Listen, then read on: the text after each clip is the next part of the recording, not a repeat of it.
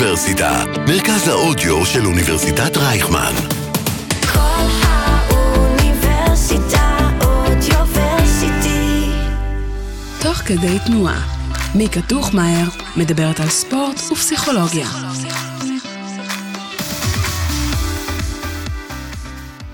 שלום לכל המאזינים והמאזינות, ברוכים הבאים לפודקאסט שלי, תוך כדי תנועה, בכל האוניברסיטה, הפודקאסט שידבר על ספורט וגם פסיכולוגיה.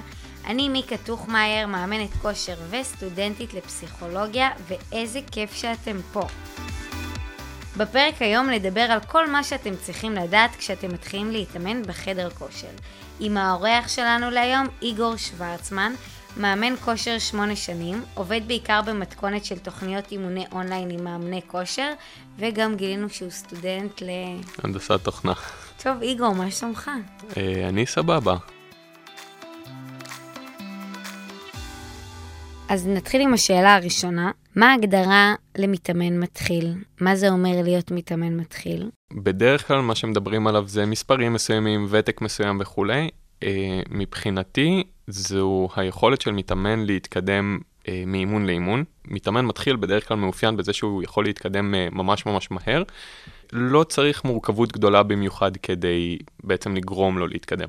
מספיק שהוא יגיע להתאמן בצורה עקבית באמת, רמת המאמץ, שאני מניח שנדבר על זה, אה, תהיה גדולה מספיק, בדרך כלל הוא יתקדם. לעומת מתאמן שהוא טיפה יותר מתקדם, שלרוב צריך קצת יותר במרכאות התחכמויות כדי אה, באמת אה, לנהל את ההתקדמות שלו.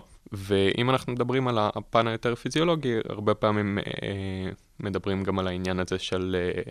מה שנקרא muscle protein synthesis, זאת אומרת היכולת של, אה, של הגוף לסנטז חלבון לטובת מסת שריר, אה, מול muscle protein breakdown, זאת אומרת, אה, כל דבר שאתה אומר, אתה תצטרך אה, לתרגם את כן, זה. סבבה.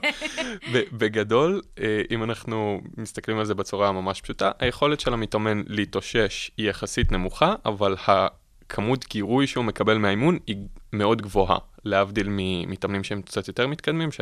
שאצלם אה, זה- זהו, בדיוק, הגירוי קצת יורד, והיכולת להתאושש עולה, ואז זה סוג של מתאזן. מעניין אותי לדעת אם מישהו שמגיע סתם למשל מעולם השחייה, או שחקן כדורסל וכולי וכולי וכולי, האם אותו אדם, אתה תגדיר אותו עדיין כמתאמן מתחיל, או שאולי ההיסטוריית אימונים שלו יכולה לדרג אותו במעמד אחר? כן, בגדול, אה, בסופו של דבר, יכול להיות שהם בנו איזושהי מסת שריר אה, התחלתית סבירה.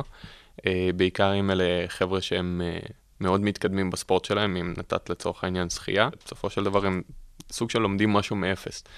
יכול להיות שהם יכולים להיות מאוד מוכשרים מבחינת הקואורדינציה שלהם וללמוד דברים הרבה יותר מהר מהאוכלוסייה הכללית, אה, אבל בגדול, כן, חד משמעית, הם עדיין יהיו מתאמנים מתחילים. באתי להתאמן אצלך, מתי כבר הכותרת של המתחילה כביכול? אה, וואי, כאילו, מה הופך אותי ל... אוקיי, אני כבר לא מתחילה. קודם כל, הייתי מת להישאר מתאמן מתחיל כל החיים, כן, סבבה? זה יותר כיף.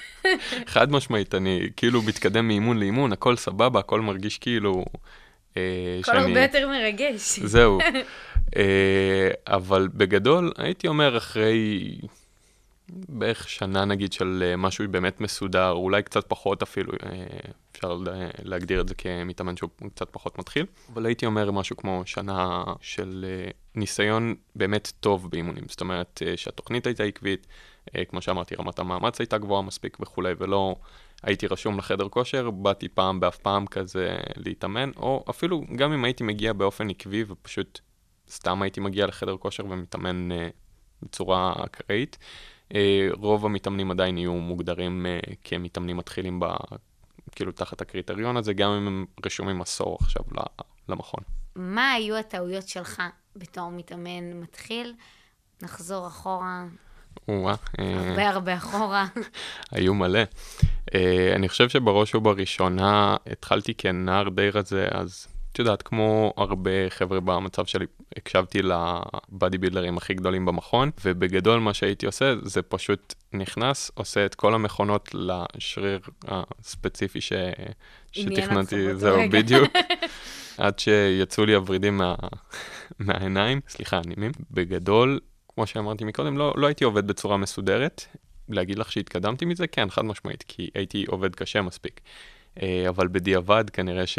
כנראה שיכלתי יכלתי להתאמן קצת יותר, אה, בצורה קצת יותר סבירה. לא הייתי חושב בכלל על התקדמות, מבחינת משקלים לא, לא היה לי ממש אכפת, פשוט שמתי משקלים וכאילו, לפי מה שאתה יהיה מה מרגיש. שיהיה, כן, בדיוק. טווח התנועה שלי לא היה עקבי, הטכניקה שלי באופן כללי לא הייתה עקבית. בגדול, שוב, לא היה אכפת לי משום דבר, חוץ מזה שהתרגיל הזה מסומן לחזה, אני אעשה אותו עד שאני מרגיש שהחזה שלי עוד שנייה הולך אה, להתעלש מה, מהמקום, וזהו, שם זה נגמר, כאילו, זה, אני חושב, השנתיים הראשונות שהתאמנתי, משהו כזה. האמת אה, שזה קצת מרגיע אותי לשמוע. כן? כי אני הייתי הכי ככה באקסטרים, אז מישהו כמוך נראה טוב.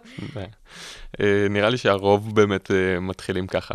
אני חושב שגם הרבה מתאמנים נשארים ככה, שזה, שזה באמת חלק קצת מבאס. זה חבל, כי אלה שהם, המתאמנים שהם כאלה, הם בטוח לא יגידו שהם צריכים לשמוע את הפרק הזה, כי הם אז הם איזה משהו. כן, אבל uh, בגדול נראה לי שזה, אלה הדברים העיקריים. Uh, אולי בהמשך, uh, אם אני נכנס קצת לרזולוציות יותר uh, במרכאות עמוקות, אז גם הצורה, התדירות שבה הייתי מתאמן, הייתי בא איזה שישה אימונים למכון, שבכל אימון פשוט הייתי עובד על קבוצת שרירים אחת.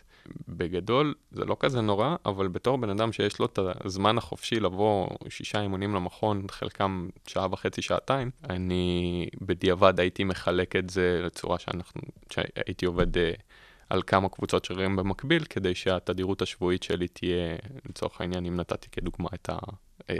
אה, מכונות לחזה או משהו כזה, אז הייתי עובד על זה פעם, אה, סליחה, שלוש פעמים בשבוע, פעמיים בשבוע, משהו כזה, במקום הפעם אחת שהייתי עושה. איזה טעויות אתה, חוץ ממה שאתה ציינת, ואני די בטוחה שרוב רובם של המתאמנים עושים את זה, יש איזה עוד טעויות שאתה רואה עכשיו, אה, שאתה שם, שם לב שזה בעיקר קורה בקרב מתאמנים מתחילים? חוץ מהטעויות uh, שדיברנו עליהן עכשיו, שהן קצת יותר ברמה הטכנית, אם כבר העלית שהפודקאסט חלק מהקטע שלו זה לדבר גם קצת על הפסיכולוגיה מאחורי הדברים, זה מתאמנים, אם אני אקח עוד פעם כדוגמה את הבחור שדיברנו עליו מקודם, שהוא רשום עשור, עשור, סליחה, למכון, אז יש איזושהי תפיסה כזו של... Uh, טוב, אני יודע מה אני עושה, למרות שאני לא מתקדם כבר עשר שנים, ואז uh, נהיה סוג של קיבעון כזה סביב מה שהם רגילים לעשות, וגם אם אני לוקח את הצד השני לצורך העניין, אם זה מתאמן ממש מתחיל, טרי, נרשם הרגע לחדר כושר, אז גם יש איזשהו חשש מסוים לנסות דברים חדשים.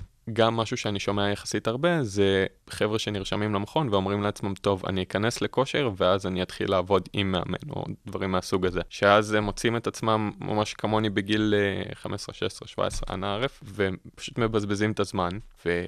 וחבל, בסופו של דבר, אה, מכל הדברים האלה, הם יכלו, כל אחד מה... אה, מהאנשים האלה יכל אה, או לקחת איזושהי עצה מאיש מקצוע שבאמת מבין מה לעשות, או אפילו לקרוא קצת יותר בעצמם, לשמוע את הפודקאסט שלך, כמו שאמרתי, לצאת קצת מהקיבעון הזה ולנסות uh, לחפש מידע במקור כזה או אחר uh, כדי לנסות להתקדם. ובעצם, שוב, אני חושב שאחת הטעויות הכי גדולות זה לחשוב שהם, uh, עצם זה שהם רשומים למכון הולך להבטיח להם איזה שהם תוצאות, כשהמציאות היא רחוקה מזה. Uh, אפילו אם הם מתאמנים קשה מספיק לפעמים, זה לא בהכרח האקס פקטור, כן. כאילו שייתן להם את ה... התוצאות שהם מחפשים. אני חושבת שזה בעיקר אצל מתחילים, לפחות גם אני רואה את זה, שהקטע של ההרגשה, אני מרגישה את זה, אז, אז זה בטוח עובד. לא, לא, כן. מי, כ- זה, זה, זה התרגיל הזה, זה עובד לי, אני הכי מרגישה ככה. אבל זה לאו דווקא. אה, אני גם חושבת שגם מהצד, שאתה מסתכל על אימונים, אני יכולה להגיד שאני הייתי ככה, שזה היה נראה לי, אוי, איי איי איי, מה, המאמנים האלה? מה הם כאילו מצאו לעצמם תפקיד? סקווט, כאילו, הכל טוב, אני יכולה ללמד את עצמי, אבל ככל שאתה יותר בזה, אתה מבין שזה עולם עצום, ומאמן יכול לחסוך הרבה זמן. נכון, מתאמנים מתחילים באמת מחפשים יותר דברים שהם אה, תחושה וכולי, ואני חושב שזה דווקא בין הדברים שהם הכי גרועים לעשות, זה בעצם לסנן רעשי רקע. זאת אומרת, אה, היו לי מתאמנים שלצורך העניין עשינו סקווט או משהו כזה, ואז אנחנו עוברים ל... לא יודע מה, שלושה תרגילים קדימה, ומתחילים להרגיש את הזרימת דם ב... אה, ברגליים, והם שואלים אותי אם תרגיל שלא יודע מה, עובד על הגב לצורך העניין, עובד על, ה, על הרגליים, על הארבע ראשי. אני שואל אותם, אני אומר להם, לא, למה, למה שהם יחשבו ככה? והם אומרים לי, אני, אני מרגיש את הזרימת דם שם. אני כזה, אתה זוכר כן. שעשינו את הסקווט לפני שני תרגילים? כן, בטח, זה זה. אז אני לא אוהב להסתמך על תחושות, גם אם מתאמנים קצת יותר מתקדמים. מתאמנים מתחילים, אני... חושב שכדאי לתת לזה מקום, אה, בעיקר כי אנחנו עובדים בסופו של דבר עם אנשים ולא רובוטים, אז אה, צריך לדעת קצת לנתב איך, אה, איך להסביר לבן אדם בצורה נעימה שזה לא כזה משנה, אבל אה, אני חושב שדווקא אפשר לתת לזה מקום אצל חבר'ה שהם טיפה יותר מתקדמים, אה, כי שם הסינון רעשי רקע הוא הרבה הרבה יותר טוב. אה, אם הם מרגישים משהו, אז זה קצת, קצת יותר נסלח במרחב, כן. זהו, בדיוק, זה, זה יכול לכוון אותי באמת לאיזשהו כיוון אה, שהוא רלוונטי, כשמול מתי שאני עובד עם מתאמן מתחיל, שבדרך כלל לא יהיה לו מושג איך לתמלל לי את מה שהוא מרגיש כן. אפילו.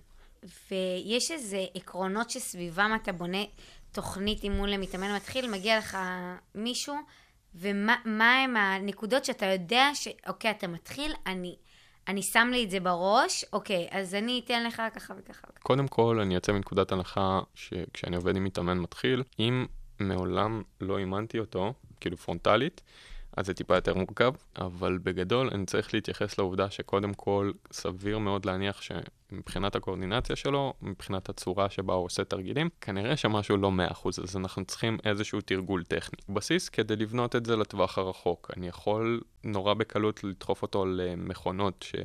פחות המ- קשה, זהו, כאילו בדיוק. יותר, ה- פחות קשה להסתבך שם. זהו, בדיוק. ה... כאילו, מרווח לטעויות הוא הרבה הרבה יותר מצומצם, כי המכונה בעצם עושה את רוב העבודה בשבילך. בסופו של דבר, לטווח הרחוק, אם, אני, אם הוא פתאום מתעניין קצת יותר בספורט כוח, או משהו אחר בתחום, אז יהיה לי הרבה יותר קל ללמד אותו בהמשך. חוץ מזה, שבסופו של דבר, הרבה אנשים עושים את זה גם קצת מעבר לנראות, אלא גם בשביל הבריאות אה, שלהם, אז אני חושב שלאתגר אה, תמונות כושר שהן קצת אחרות, כמו קואורדינציה, זה, זה לא פחות חשוב. אז אתה דווקא תוריד אותם מהמכונות. לפחות בחלק מהדברים, אני אבנה איזשהו בסיס טכני, ששם אני לאו דווקא אכוון אה, שהם יבנו מסת שריר, אלא באמת שיתרגלו את התנועה כמו שצריך, בין אם זה סקווט, לחיצת חזה, דדליפט, או משהו בסגנון שהוא קצת יותר מורכב, ואת שאר הדברים אני דווקא כן אקח ממכונות, כדי בעצם לתת לו אה, את הגירוי שהוא צריך כדי לגדול. א', לא לבזבז לו את הזמן, אין לי מה... אה, לטחון איתו טכניקה במשך, לא יודע מה, שלושה, ארבעה חודשים, שהוא בקושי יראה מזה משהו גם. גם העניין הזה שהוא בקושי יראה מזה משהו, בסופו של דבר יכול להשפיע לו על המוטיבציה. ברגע שזה מתאמן מתחיל, סביר להניח שהוא לא סיגל לעצמו יותר מדי אה, הרגלים אה, אה, סביב האימונים שלו. אז אה, הוא צריך קצת יותר את הפוש הזה ואת הדרייב הזה של לראות אותו באמת מתקדם. ואחת מהדרכים הכי קלות זה א', משקל עלמות, אה, זאת אומרת, להעלות משקל אה, עם הזמן, שיהיה לו איזשהו פידבק מספרי לה, להתקדמות שלו, וב', איך, אה, איך הם נראים במראה.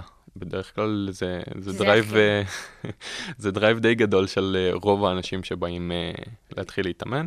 יכול להיות שזה ישתנה עם הזמן, יכול להיות שלא. ודיברנו על זה קצת, אבל בואו נדבר על זה עוד טיפה, על העניין של ההתקדמות של מתאמן בהתחלה, אמרנו שהיא מאוד... אה, נכון, היא די מהירה, לרוב. בדרך כלל, אה, הרבה מתאמנים, אני יכול, אה, מתאמנים מתחילים, כאילו, אני יכול לתת להם אה, לעלות משקלים מאימון לאימון, עד שנגיע לאיזושהי נקודת תקיעה.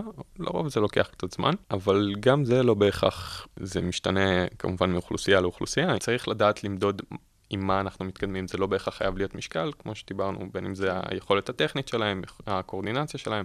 אה, היו לי גם מתאמנים לצורך העניין בגילאים קצת יותר מתקדמים, שמבחינתי עצם זה שהם מצליחים לייצב את עצמם קצת יותר טוב, כן. זה כבר כאילו נקודת הצלחה, אבל חייבת להיות איזושהי התקדמות עם משהו שאנחנו יכולים באמת למדוד. אה, זאת אומרת, זה לא יכול להיות אקראי, אני לא יכול לבוא, אם אנחנו חוזרים לנקודת הרגשות, אני לא יכול להגיד לעצמי, אה, האימון הזה אני מרגיש יותר טוב ממה שהרגשתי באימון הקודם. זה יכול להיות פקטור, אבל תמיד עדיף, אה, אני בן אדם. של מספרים. כן, כן זהו. אבל uh, בגדול כן, אנחנו צריכים איזושהי נקודת ציון התחלתית, איזושהי מטרה ללכת לכיוונה, גם אם אנחנו לא 100% שם, לפחות שאני אדע שלפני חודש היינו, לא יודע מה, שתי צעדים אחורה. Uh, עוד חודש אני, אני מתכנן עוד שתי צעדים קדימה, יכול להיות שאנחנו נהיה רק עוד צעד קדימה, אבל בגדול המטרה היא שגם אם זה לא ליניארי, גם אם זה לא uh, קצב התקדמות שהוא פשוט uh, בלתי פוסק במרכאות, שעדיין יהיה משהו, כן. כן. שאנחנו נתקדם לאיזשהו כיוון. מספר תרגילים שאתה תיתן למתאמן מתחיל לעומת מתאמן קצת יותר, יהיה שונה? אתה תרצה להוריד לו, להוסיף בתכלס, התשובה שלי תהיה קצת כללית, אה, אבל זה תלוי בכמות הזמן שיש להם. כשאני בונה תוכנית, אני לאו דווקא מסתכל על אם המתאמן הוא מתאמן מתחיל, אה, או מתקדם וכולי. בראש ובראשונה אני רוצה לדעת מבחינת לוגיסטיקה עם מה יש לי לעבוד. אם עכשיו אה, יש לי מתאמן מתקדם שהוא סופר חזק, אבל הוא עובד בעבודה שהיא מצריכה ממנו כמות שעות נכבדת מהיום, אני לא אתן לו עכשיו אימון של שעתיים או משהו כזה. כמות התרגילים תהיה בהתאם למה שהוא יכול לתת לי. אה, ובהתאם למטרות שלו. אם אכפת לו יותר ממשהו מסוים, אני לא אזרוק לו עכשיו מלא תרגילים אחרים שלא בהכרח יקדמו אותו לכיוון המטרה שלו, אה, כי אז בסופו של דבר זה סתם יבאס אותו והוא או ירצה להפסיק, או אה, אולי ישקיע קצת פחות באימונים. אני בעצם משפיע לו על, ה, על האיכות של האימון בדרך הזו. לעומת זאת, אם בא אליי מתאמן שהוא מתחיל ויש לו את כל הזמן שבעולם, יש מצב שאני אכתוב לו כמות תרגילים שהיא על פניו יכולה להיראות כלא סבירה בשביל אה, מתאמן מתחיל. אה, אבל אם אני אתן תשובה קונקרטית, לרוב זה מסתכם בחמישה, שישה תרגילים, משהו כזה. מבחינת חזרות, קצת פחות קריטי לי, אני לוקח בחשבון פשוט מה המטרה שלי עם התרגיל, זאת אומרת, אם אני רוצה לבנות איזשהו בסיס טכני אה, לתרגיל מסוים, אני לא אתן לבן אדם עכשיו משהו כמו עשר חזרות, מהסיבה הפשוטה שגם ריכוז הוא סוג של משאב כביכול שאנחנו צריכים לדעת איך לנצל בחוכמה. לקראת סוף האימון כנראה שהמתאמן כבר יהיה קצת יותר עייף, פחות מרוכז וכולי, אז אני א', לא, לא אשים את התרגיל המורכב הטכנית בסוף, וב', אני לא אתן לו כמות חזרות כל כך גדולה שהוא יצטרך להתרכז לאורך זמן מאוד מאוד ממושך, וזה גם מעייף, ובשלב מסוים המתאמן כבר יתחיל להיות קצת יותר מרושל עם הטכניקה שלו. כן. אז לא עשיתי בזה כלום. אם אני, לצורך העניין, אה, יש לו חמש חזרות טובות וחמש חזרות לא טובות עקב זאת, אז אני אחתוך אותו בחמש חזרות הטובות, כדי שההרגלים שהוא יפתח בתרגיל הזה ברמה הטכנית, יישארו טובים. על אחת כמה וכמה כשאני לא מחפש אה, איזשהו גירוי מסוים, אלא באמת פשוט להשאיר אותו בפרמטרים טכניים מסוימים. ואם אלה תרגילים שהמטרה שלי בהם היא קצת יותר לגרום לו לתחושת uh, שריפה במרכאות, כן. או, או שהמטרה שלי שם היא כן לכיוון uh, להעלות מסת שרירים וכולי, אז uh, הרבה פעמים אני לאו דווקא אתייחס לכמות חזרות, אלא יותר ל...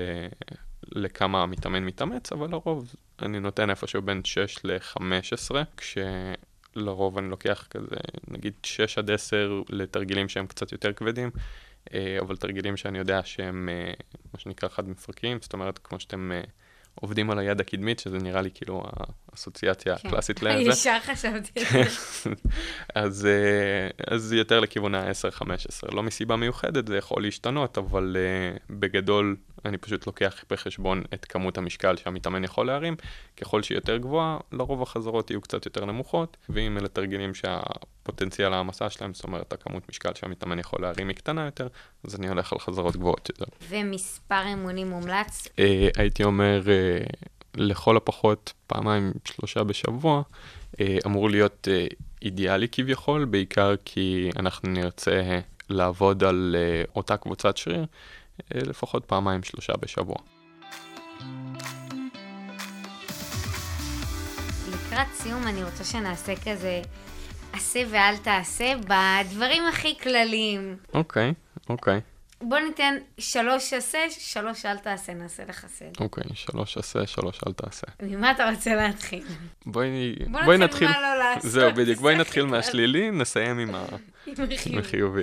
טוב, קודם כל, אה, הדבר הראשון שהייתי ממליץ למתאמנים אה, מתחילים, או באופן כללי מתאמנים, כי הייתי עושה את זה גם כשהייתי מתאמן אה, מתקדם יותר, זה אל תקפצו מתוכנית לתוכנית, זה מאוד מפתה, בעיקר כשקוראים קצת יותר ואומרים, אה, מגלים איזושהי פיסת אינפורמציה חדשה, אומרים, אה, אוקיי, אני אכניס את זה לתוכנית. כן. ואז וואו. אני מצאתי את עצמי מחליף בערך כל שבועיים ולא מבין למה אני לא מתקדם, כי אני כל פעם מחדש עושה איזשהו שינוי קטן, איזשהו טוויק קטן וכולי. כל כך לא נעים לי מכל המאמנים. הם היו עושים לי כל כך הרבה תוכניות, הם לא יודעים שאחרי שתי שניות, כל כך האמנתי בהם, ושולחת את זה לאיפשהו, ידעתי שאני אחליף את זה. הבנתי. אה, כן, זה, זה קרה לי גם כשידעתי שאף אחד לא הולך להשתמש ב- בתוכניות אימון ש, שהיינו כותבים. אוקיי, אנחנו בשני. זה אל תתפזרו עם הטכניקה שלכם, אל ת, תחתכו את טווח התנועה שלכם פתאום בשבוע אחד, ואז בשבוע אחר, לא יודע מה, כן. תנסו לעשות אה, אה, איזשהו שיא עם, אה, עם הטווח הקודם, זאת אומרת עם טווח יותר גדול. פשוט תנסו. להתיות, זהו, בדיוק. פשוט אה, אל תתפזרו עם הרמה הטכנית שלכם, יכול להיות שעדיף לכם להתייעץ עם מישהו שבאמת מסתכל על זה מהצד, זה יכול להיות אפילו חבר לאימונים. אנחנו עכשיו באל תעשה. אה, בעל תעשה. יפה, את חדה על זה. אה, אל תעשה אחרון, וואי, יכול להיות שזה יעצבן קצת אנשים? אבל אה, אם כבר חוויתי את זה על בשרי, אל תקשיבו בהכרח לבן אדם הכי גדול במכון. לרוב, בואי נעזוב שנייה בצד, כן לוקחים דברים אסורים, לא לוקחים דברים אסורים. בסופו של דבר יש הרבה אנשים שהם גם מאוד מבורכים גנטית, וסליחה על הזה, והם לא יודעים בכלל מה הם עושים. אני יודע שזה קצת קשה, בעיקר בתחום הזה, למצוא אנשים שבאמת אפשר לסמוך עליהם, כי יש המון גימיקים. אה, המון אני הייתי שם, ועכשיו אני ככה, עכשיו ירדתי במשקל וכולי. אה, אני כן אסיים את זה בנימה טיפה יותר חיובית, ואגיד פשוט כעצה, תהיו קצת יותר סקרנים סביב, ה... סביב מה שאתם סקרנים מתכננים. ופתוחים. זהו, בדיוק. אה, ואני חושב שזו עצה טובה באופן כללי לחיים. לפני שאתם צוללים לאיזשהו משהו, לא יודע, איזה פרסומת שראיתם באינסטגרם או משהו כזה, תקראו שנייה, יכול להיות שהבן אדם מחרטט לכם את החיים. משהו שנראה לי מאוד נפוץ עכשיו זה לצורך העניין שוק ההון, שכל ילד בן 14 עכשיו אה, פותח קורס ל... ואנשים כאילו זורקים לפח אה, אלפי שקלים על, אה, על דברים כאלה. אז אותו הדבר פה. יש הרבה אנשים שירצו למכור לכם הרבה מאוד דברים, רובם כנראה לא יעבדו, אז כדי לחסוך מעצמכם, תנסו גם uh, להתעניין ב, בנושא ש, שאתם מתכננים להיכנס אליו. באימון, עכשיו אנחנו בתעשה. ותעשה, סבבה.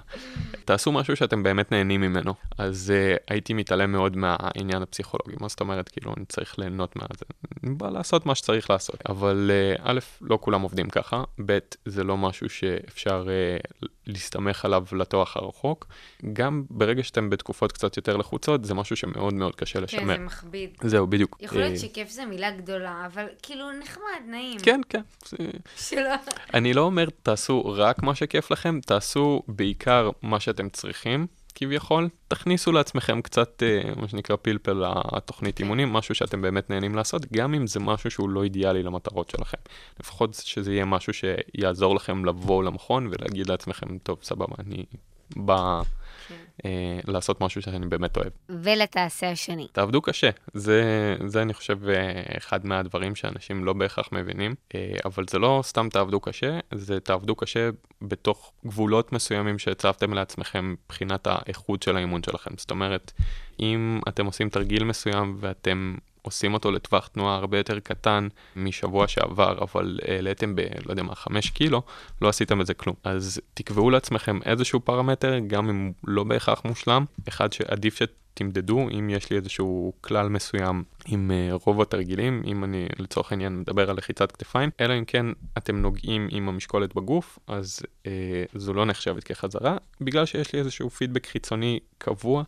אה, שאני יודע בוודאות שאני לכל הפחות עושה משהו עקבי, ואז משם תנסו באמת אה, להעלות את רמת המאמץ שאתם, אה, שאתם עובדים בה מאימון לאימון. בתעשה האחרון, תתייעצו עם אנשים שאתם מרגישים שאתם יכולים לסמוך עליהם. כמו שאמרתי, אחרי ששאלתם את עצמכם את השאלות הקצת יותר נכונות, הסתקרנתם וכולי, אל תתביישו להתייעץ, לשאול, ובדרך כלל אתם תמצאו את עצמכם ניגשים לאנשים די נחמדים שישמחו לעזור לכם, גם בלי זה, בלי לעבוד איתכם ב, בצורה ישירה.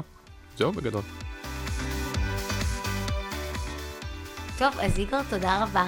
תודה רבה לך. נהניתי ממש, ותודה לכם, מאזינים ומאזינות. פרקים נוספים של תוך כדי תנועה תוכלו לשמוע בכל האוניברסיטה, בספוטיפיי ובכל אפליקציות הפודקאסטים המוכרות. לעוד מידע תיכנסו ללינק למטה וכל הפרטים על איגור, אם תרצו לחפש אותו באינסטגרם. יאללה ביי.